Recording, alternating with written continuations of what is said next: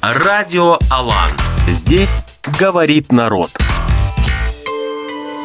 Всем доброго времени бытия, с вами Радио Алан, и с вами я, ваш ведущий Асан Али, первый журналист на нашем радио, это Анжела Гарипова, по приглашению нашего предыдущего гостя Антона Шашковского, не пропустите его подкаст на телеграм-канале.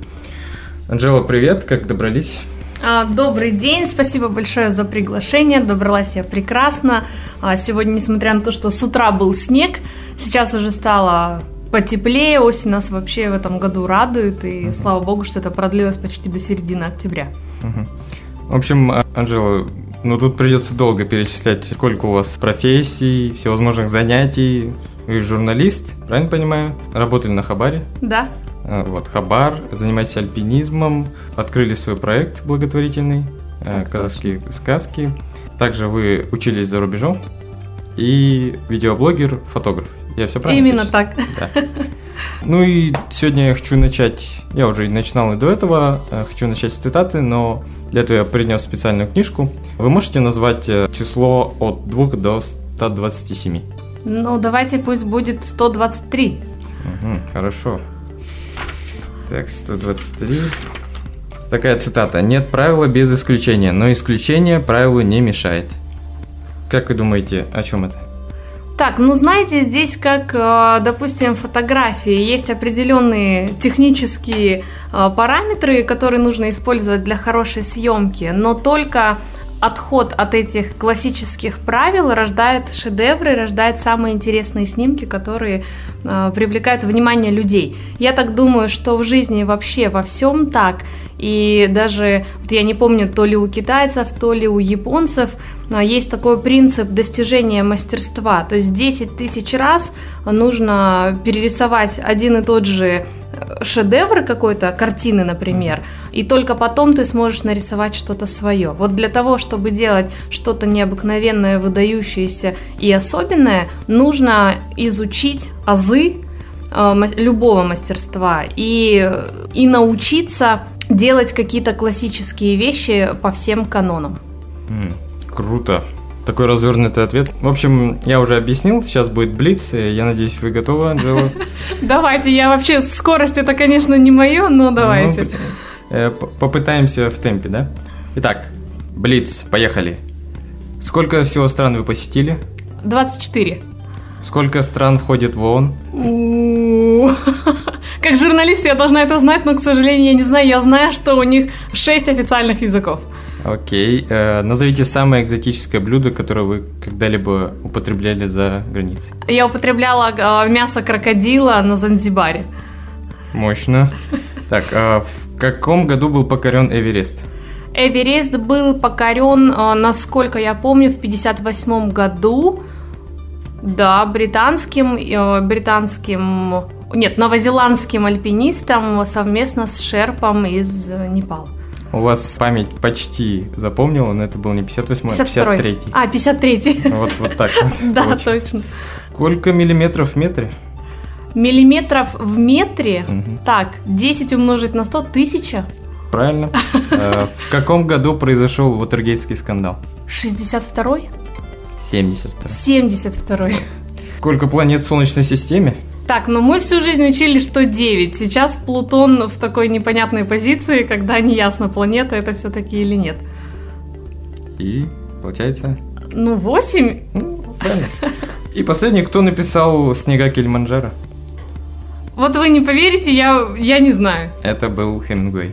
Хемингуэй, да. Хемингуэй это не мой самый любимый писатель после а, его произведения, после того, как я прочитала его произведение Господи, а как он называется? Рыбак и море? Старик и море. Старик и море, да, рыбак. Старик и море, я, он меня так утомил, что может Сложное, быть, да, произведение? Может быть, меня осудят э, любители Хемингуэя, но он очень, это очень такая история про какую-то внутреннюю борьбу, и описана она метафорически, там, борьбу этого старика с этой рыбой. И в итоге мне, казалось, мне показалось, что язык очень бедный, и что эти метафоры, они, они заставляли меня все время. Ну ладно, в общем, я спросил про снега Килиманджаро, просто потому что вы были там. Да. Килиманджаро. Теперь переходим уже к специфическим вопросам. В общем, я посмотрел, и меня удивило, откуда такая тяга к экстриму у вас? Прыжки с парашютом, альпинизм, откуда это все делалось? Вообще, мне кажется, я долго в этом не разбиралась, а в какой-то момент, э, после того, как я уже поняла, что я очень люблю там быструю езду, мне очень понравилось кататься на лыжах, я вообще люблю вот все такое экстремально, там прыжок с парашютом и так далее. И я тоже задалась вопросом, откуда это во мне. Я поняла, что современная жизнь, она стала настолько комфортной, настолько мы защищены от любых природных воздействий, то есть мы даже живя в городе, да, не ощущаем себя частью природы, и мне кажется, это делает ощущение жизни немного пресным. Если ты занимаешься какими-то адреналиновыми видами спорта, то в эти моменты ты ощущаешь себя максимально живым. То есть в экстремальных ситуациях у организма происходит э, некая мобилизация всех систем, всех органов, там, слуха, видения, ощущения, осязания, обоняния там и так далее. И вот ты в этот момент именно чувствуешь себя настолько стопроцентно принадлежащим этому миру, что вот мне кажется, один раз ты это ощущение испытал, и больше ты не можешь остановиться. Это то, ради чего ты живешь потом в городских джунглях, и почему ты работаешь на трех работах, для того, чтобы иметь возможность куда-то выехать и вот этот а, хапнуть адреналина, так сказать. То есть почувствовать себя живым? Именно. Вы вот покорили Кельманджаро, Казбек. Эльбрус. У вас было вот случай, вы идете там в поход, вот вы уже собрались, или уже поднимаетесь на вершину, и вот у вас какой-то такой экстрим нахлынул, что вы даже думаете, «А, блин, а зачем я это вообще делаю? Или опасная ситуация, может?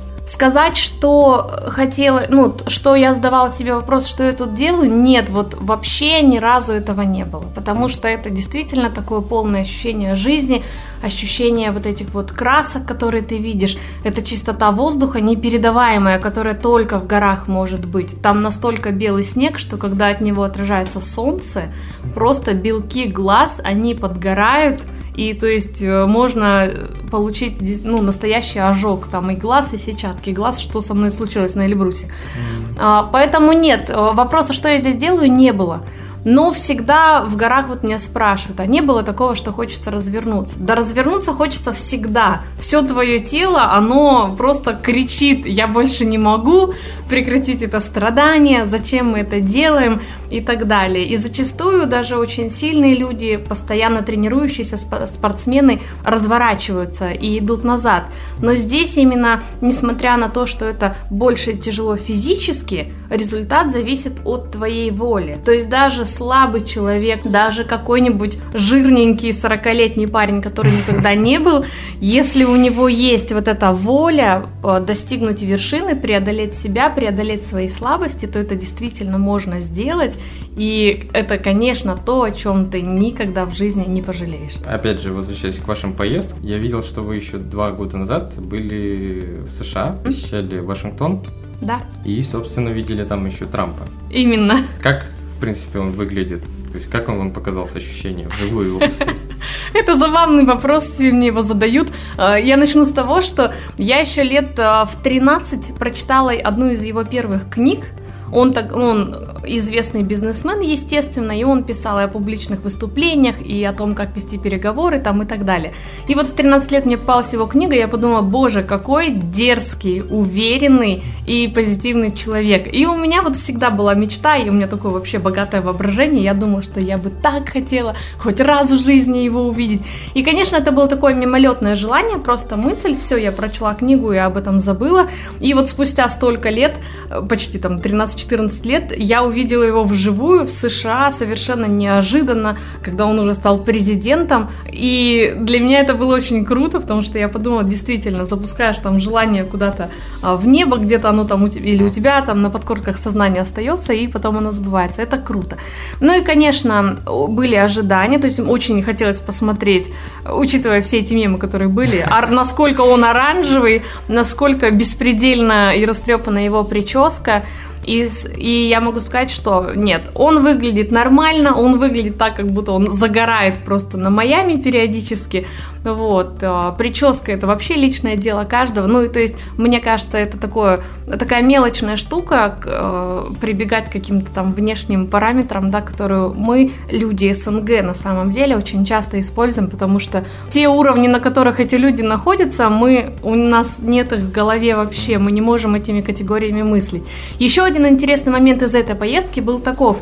Перед тем, как туда ехать, я посмотрела его встречи с другими президентами и дипломатами, и он славится очень таким резким и грубым рукопожатием он всегда показывает свою вот эту вот маскулинность, свое превосходство, э, здороваясь и резко дергая руку вперед. Таким образом ставит второго человека в неудобное положение, он лишает его как бы вот этого всего авторитета, потому что человек просто случайно, получается, э, чуть-чуть подергивается, падает вниз и теряет равновесие.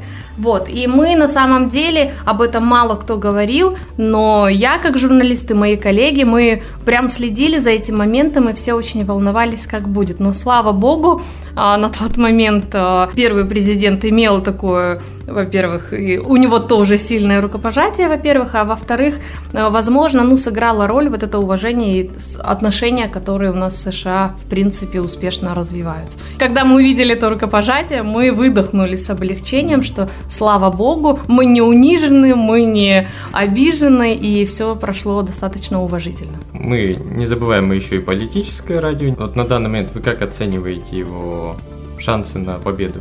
Выборах? Шансы Трампа? Да. Честно сказать, э, последние полгода моей жизни я немного поменяла приоритеты с работы и с вот этой международной повестки на свои какие-то личные внутренние ощущения, переживания. я совершенно не слежу за этой гонкой. Mm. Я считаю, что у него высокие шансы. Это мои догадки, не основанные ни на каких вообще данных и статьях, потому что я за этим не слежу. А, но я думаю, что в мире вот в таком консервативном, где нас постоянно загоняют в какие-то рамки, и мы, особенно в Штатах, где у них есть очень много вот рамок приличий, вещей, которые нельзя произносить вслух и так далее, а, очень людям хочется, вот это протестное настроение, оно вырывается наружу. И точно так же, как он, когда он победил в первый раз, почему это произошло? Потому что те фразы, которые он произносит, даже нелицеприятные, даже какие-то там националистические, расистские и так далее, это то, что на самом деле, как бы глубоко не пытались это скрыть, оно в людях есть, это свойственно людской природе. И даже те, кто говорили, что будут голосовать там за Клинтон, в итоге своим внутренним вот этим побуждением проголосовали за него, потому что разделяют эту точку зрения. Плюс он относится к категории этих белых элит и белых огромное количество в Штатах, и они действительно имеют большую политическую силу. И, конечно, они разделяют его взгляды, какими бы приличными джентльменами они ни казались. Идем дальше. Был случай, когда вы там забыли текст, вот, а идет там эфир, все, тут нужно текст сказать, а вы забыли. Я всегда вспоминаю мой первый эфир с футбольного матча. Я вообще ничего в этом не понимаю. Я поставила себе суфлер на телефон с текстом, потому что я э, в моем обиходе, в моей речи совершенно отсутствуют вот эти вот фразы, которые используются комментаторами футбольными, mm-hmm. фанатами, когда вы между собой разговариваете. И поэтому я там стояла, у меня начал идти суфлер, потом он, конечно же, сбился, произошла какая-то ошибка, но телефон выключился, и я просто стою и не понимаю, что происходит, что я начала делать, я просто начала говорить, что вот посмотрите, это команда, а там, э, грубо говоря, к примеру, из города Алматы, вот у них такая красная форма, она очень красивая, как вы видите, они вот очень быстро бегают, ну то есть я начала нести полную ахинею, просто что вижу, то говорю, и, конечно, для футбольных фанатов это, наверное, было, ну, это был полный провал. Вот, для меня это был такой забавный опыт, и я раньше всегда выставляла в Инстаграм эти прямые эфиры, вырезала их с эфира, вставляла в Инстаграм, и в тот раз я просто выставила фотографии и говорю, ребят, ну, я надеюсь, что вы не слышали этот эфир, и вот вам на память просто моя фотография, потому что выгляжу я лучше, чем говорю о футболе. Еще из вашего опыта вы были в Ливане, да, насколько я знаю? Да, я вот мне очень повезло в прошлом году в ноябре побывать в Ливане. Сейчас мы знаем, это Ближний Восток, и в принципе это такая точка напряжения в мире. И вы видели какие-нибудь, э, может быть, были свидетельницей боевых действий или Хотя бы приготовлений. На самом деле поездка в Ливан это вообще нечто экзотическое. Мне очень повезло, потому что я возглавляла медиацентр в Министерстве обороны в течение э, полугода. И вот мне повезло с нашим генералом Оспановым э, поехать в Ливан. Мне кажется, что очень многие люди, они не знают и недооценивают наши успехи вообще на международной арене. Наша казахстанская рота в составе индийского батальона а, работает совместно с ООН, и они занимаются обеспечением мира мира, то есть это миротворческая рота, миротворцы. Они занимаются обеспечением мира на границе Ливана, Сирии и Израиля. Там имеются спорные территории, есть такая небольшая очерченная граница, это очень интересно, потому что среди этих оливковых деревьев, всего этого такого припыленно-бирюзового пейзажа, просто стоят в земле камни, покрашены, кончики которых покрашены в голубой краской. Таким образом, э, есть какая-то вот условная граница, называется это все голубой линией,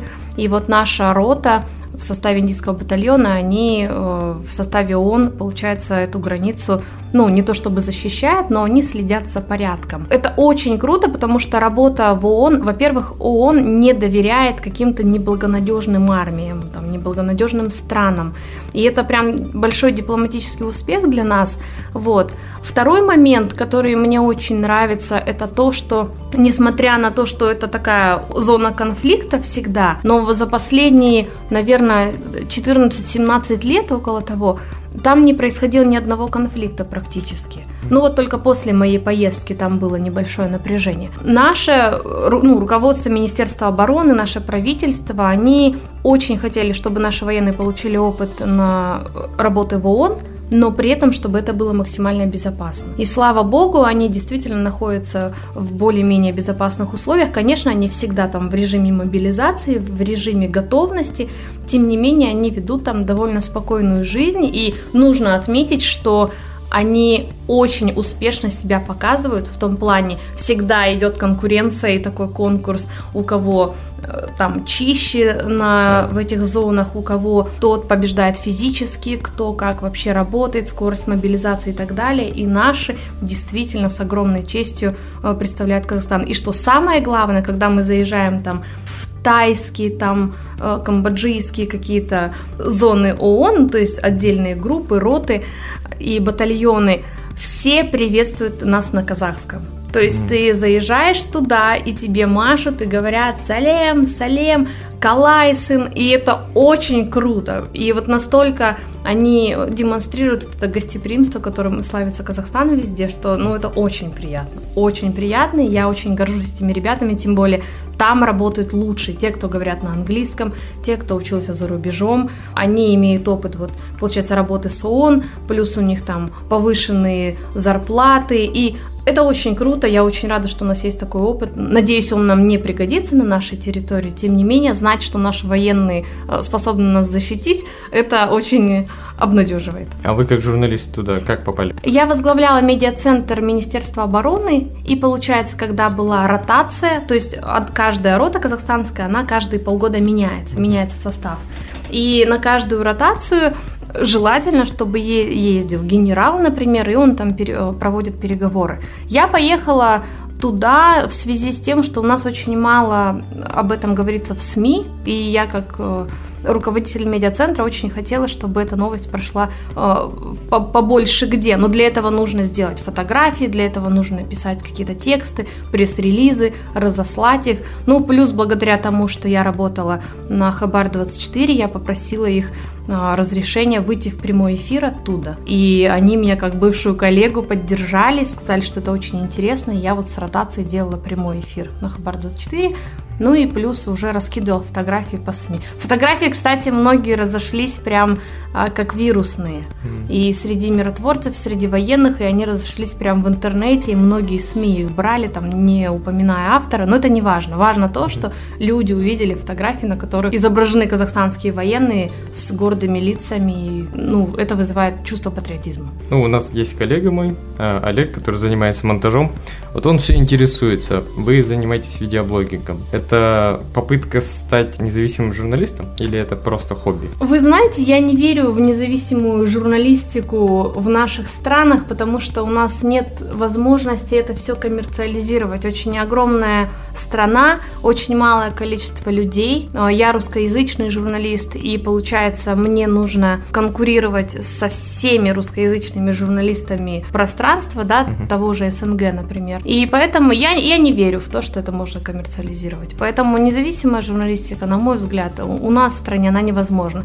Это возможно, я считаю, а, больше для казахоязычных журналистов, и это офигенно, потому что нет ни одной страны, которая бы говорила на казахском, при этом у нас очень мало казахоязычного контента, и если вы посмотрите в YouTube, даже очень неинтересные выпуски казахстанских блогеров набирают огромное количество просмотров, потому что есть на это запрос от аудитории, есть на это и желание у людей, сейчас появился интернет во всех, даже в поселках, деревнях, и дешевые смартфоны, и я думаю, вот это огромное поле, да, для независимой журналистики. Мой блогинг – это попытка вы знаете, я 10 лет ходила по паркетным мероприятиям, это костюмы бесконечные, mm. это все официоз, это официальные данные, там, не знаю, от властей, которые нам давали в пресс-релизах и которые мы даже не имели способности проверить. И мой видеоблогинг – это попытка сделать что-то то, что мне прикольно. Потому что имидж, который у меня был всегда там на телевидении и везде, это я серьезный журналист, я в президентском пуле, я летаю там, я разговариваю с иностранцами, там крутые интервью и все такое. Да, это все прекрасно, это часть меня, и я очень горжусь, что у меня это получилось. Но второй момент, я очень веселый человек, я очень люблю посмеяться, поржать, посмотреть мемы э, и позабавляться с людьми, подоставать их глупыми вопросами. Такой образ, не знаю, короче, в моей голове это звучит как девочка балалайка, и вот она бегает ко всем там ля-ля-ля-ля. Это забавно, это весело, это прикольно. Вот для меня это способ такой расслабиться, повесить повеселиться, при этом чуть-чуть что-нибудь полезного добавить в контент. У вас были случаи, если вам говорили не упоминать какую-то там тему, может быть, при журналистике, немножко подправляли как цензуры? Да, постоянно Нет? это есть. Постоянно. Я считаю, что у нас... Э, я надеюсь, меня вообще не выкинут из этой страны. Нет, нет, у нас интервью. свободное радио, расскажите. Смотрите, мне кажется, что очень многие пресс-секретари очень многих ведомств, официальных э, правительственных организаций, они очень обнаглели. При этом мы, журналисты, сами им это позволили своей ленью. Ленью проверять факты, проверять цифры там и так далее. И мы как бы вроде все рос... Ну, мы, я, конечно, обобщаю, есть действительно те, которые очень такие вот стрикт, короче, журналисты очень mm-hmm. ковыряются во всем там, в чем нужно, и проверяют все, что нужно проверить. Но очень многие пресс-секретари считают, что они вообще вправе э, говорить, что давать, какой синхрон взять, то есть кусочек из интервью, да, на какую тему и так далее. Очень часто наши политики не фильтруют то, что они говорят, Потом звонят и просят, пожалуйста, вот этот кусочек не берите. Ну подождите, вы же знали, что я снимаю. Я поставила микрофон перед вами, поставила камеру, сказала, что камера работает, все на записи. У нас 10 человек журналистов, и вы сейчас звоните, ну, то есть вы дали ответ на вопрос, а теперь вы не хотите, чтобы мы его публиковали. Ну, то есть это, это очень частая ситуация. И самое главное, что я знаю очень много журналистов, которые работают в том числе и как бы на государственных каналах, и они постоянно пытаются с этим бороться. Но иногда вот эти силы, они настолько оказываются мощными, очень много связи, а вы знаете, мы здесь все завязаны, семья, это дядя того-то, это родственник того-то, родственник там моего друга, и, конечно, если они просят, это очень тяжело, этому вообще невозможно противостоять, потому что мы так воспитаны.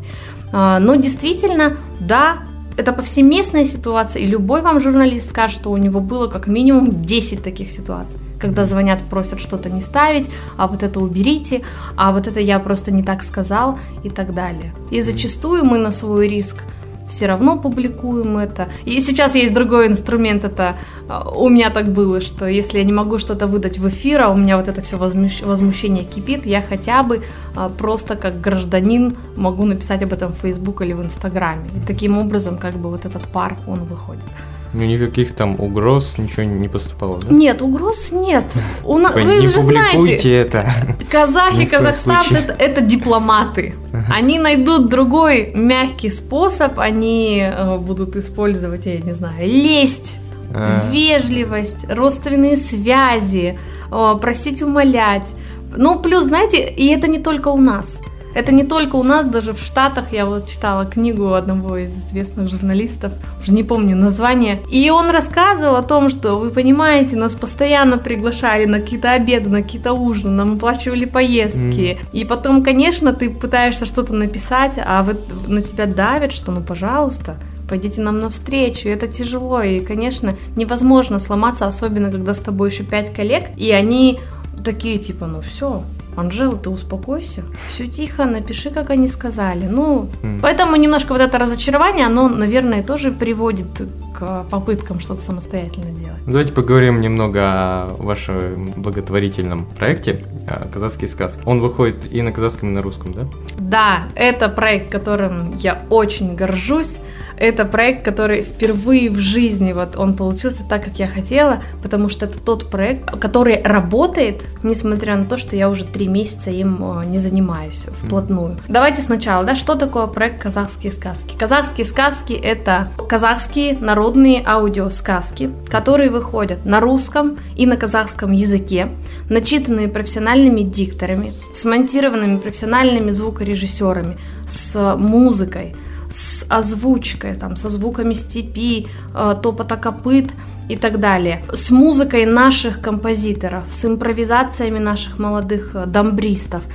И он выходит на Apple подкастах, Яндекс подкастах, на SoundCloud, то есть на самых популярных э, площадках. Это впервые. Такого никогда не было. И нас слушают очень много стран. Каждый месяц там мне приходят отчеты разные. И более 10 стран, наверное, около 17. Вот я, если честно, не помню точную цифру, но более 17 стран э, слушают эти казахские сказки. Это и Россия, естественно, и Казахстан, это США, Франция, Бельгия, это Китай, Кыргызстан. И это потрясающе. Если у нас в первый месяц э, мы там рекламировались, ну, в Инстаграме, то есть только бесплатная реклама, то есть какие-то репосты и так далее, мы очень активно это все рекламировали, и у нас могло там месяц набраться 500 прослушиваний, то вот в этом, э, в прошлом месяце уже было 2000, хотя мы вообще его нигде не рекламируем. И в этом месяце, два дня назад мне пришел отчет, вот в сентябре у нас было 2800 прослушиваний. Это очень круто. Мы уже не делаем, но это то, что продолжает работать. И всегда у журналистов есть такая штука, мы ведь хотим делать что-то значимое для людей. Это мечта. А когда ты работаешь в новостях, ты новость сделал, она прошла 8 часов в эфире. И все, ее как бы смыло. Она где-то там лежит в интернете, но к ней уже никто не вернется, потому что она потеряла актуальность. Казахские сказки, то, что будет актуально всегда, это наш имидж, это наша история, это наша культура, которую мы хотим пиарить, нести в массы, сделать ее доступной для всех.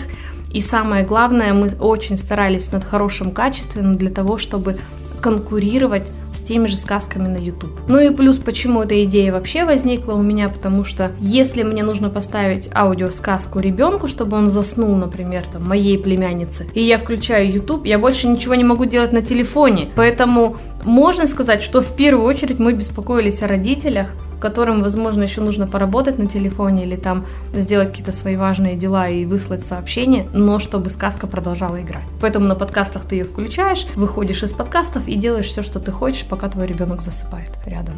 Мы послушали еще бы, но время у нас ограничено, так что давайте мы совершим какой-нибудь крутой, интересной истории, которая у вас была, когда вы посетили какую-то заграничную страну. Крутая история со мной была, когда я впервые почувствовала страх за свою жизнь, наверное. И в первый раз это вот случилось, когда я поехала покорять Килиманджаро. Я приехала в город Мош, это такой небольшой городок. Я вам хочу сказать, что Танзания это бедная страна, естественно. А, В районе Килиманджаро очень много туристов обычно. Я приехала еще до того, как сезон начался подъема на вершину. И, естественно, огромный поток туристов, он притягивает огромный поток мошенников. И вообще Танзания это не самая безопасная страна. Ну и, в общем, я остановилась где-то в деревеньке недалеко от Килиманджаро, а в город Моши я поехала, ну, просто погулять, потому что вот как мы, мы едем в Европу, и потом просто идем погулять там по какому-нибудь городу приличному. И также я поехала, у меня еще такие там обтягивающие лосины, футболка, ну, жара. Я поехала в этот Моши, и, во-первых, я поняла, что там большая часть мусульман. Мусульман таких достаточно, ну, строгих. То есть женщины все в платках, мужчины смотрели на меня какими-то дикими глазами, и это не такое там шок и удивление и отвращение. Нет, это осуждение, это какие-то крики вслед там и так далее. Я зашла, купила себе какой-то платок, обмоталась там и так далее. Но фишка в том, что а, многие из них не говорят на английском, а я не говорю на суахили, и то есть все эти ребята, они постоянно пытаются тебя обмануть. В общем, а, пытаются продать все там в три дорого дороже, в 10 раз дороже. Невозможно ничего найти, и ты там просто ходишь, бродишь, и тебя могут схватить за руку и повезти в какой-нибудь магазин сувениров, например. То есть я в какой-то момент понимаю, что я вообще, вообще не в безопасности. И даже там такие штуки потом мне рассказали, что вот я с рюкзаком, у меня в рюкзаке там фотоаппарат, карточка там и так далее, документы. Там все ездят, ну, очень много мопедов, и это самое большое поле воровства. То есть ты идешь с рюкзаком, даже у тебя будет дыня в пакете лежать, у тебя ее там человек на мопеде, он просто схватит этот пакет и, и уедет. Вот, поэтому таких было очень много косяков. В итоге в какой-то момент я оказалась в толпе, где пыталась купить симку, меня пытались обмануть, я это сразу вот почувствовала. И вот я вся в агрессии, в полном разочаровании от этих людей, что я думаю... Во-первых, у меня вот это ощущение, что я вообще одна, единственная белая женщина во всем городе. Там реально не было ни одного белого человека. И, естественно, это привлекает очень много внимания. И вот я стою в этой толпе, они меня разрывают, куда-то куда-то тянет. Я просто полагаюсь на свою интуицию, пытаясь найти человека с достойным лицом, в плане вот, чтобы на лице было написано, что это добросовестный человек. И я действительно вижу какого-то парня, и я к нему через толпу тянусь, просто за шкирку вытаскиваю оттуда и говорю ему, если вы сейчас не отведете меня в магазин с фиксированными ценами, там, чтобы стояли ценники, и не поможете мне вернуться обратно, и я не вернусь вашу страну, я сделаю такой фильм, что к вам никто никогда не приедет, не позорьте свою страну. И, ну, это было очень забавно, он так растерялся, ему стало так стыдно. И он говорит, конечно, пойдемте. Все, он отвел меня в магазин, он сводил меня в кафе придорожное и даже накормил еще и за свой счет. Ну, то есть он говорит, мне так стыдно, я понимаю, что вы испытываете, я знаю, что это такое, у меня много друзей за рубежа, и я очень не хочу, чтобы вот такой имидж нашей страны появился. И в конце концов он меня посадил на маршрутку, то есть все это вот на суахили, я ничего не понимаю, весь этот кипиш. Он посадил меня на маршрутку. После шести часов там полная тьма, и это не так, как у нас где-то где-то есть фонари и какое-то mm. свечение там освещает небо, да, и вот нет, это полная тьма, ты вообще ничего не ты даже руку свою не видишь, когда ты ее вытягиваешь. И я сажусь в эту маршрутку, жду, когда она наполнится, и все темнеет, вот эта тьма, полная маршрутка,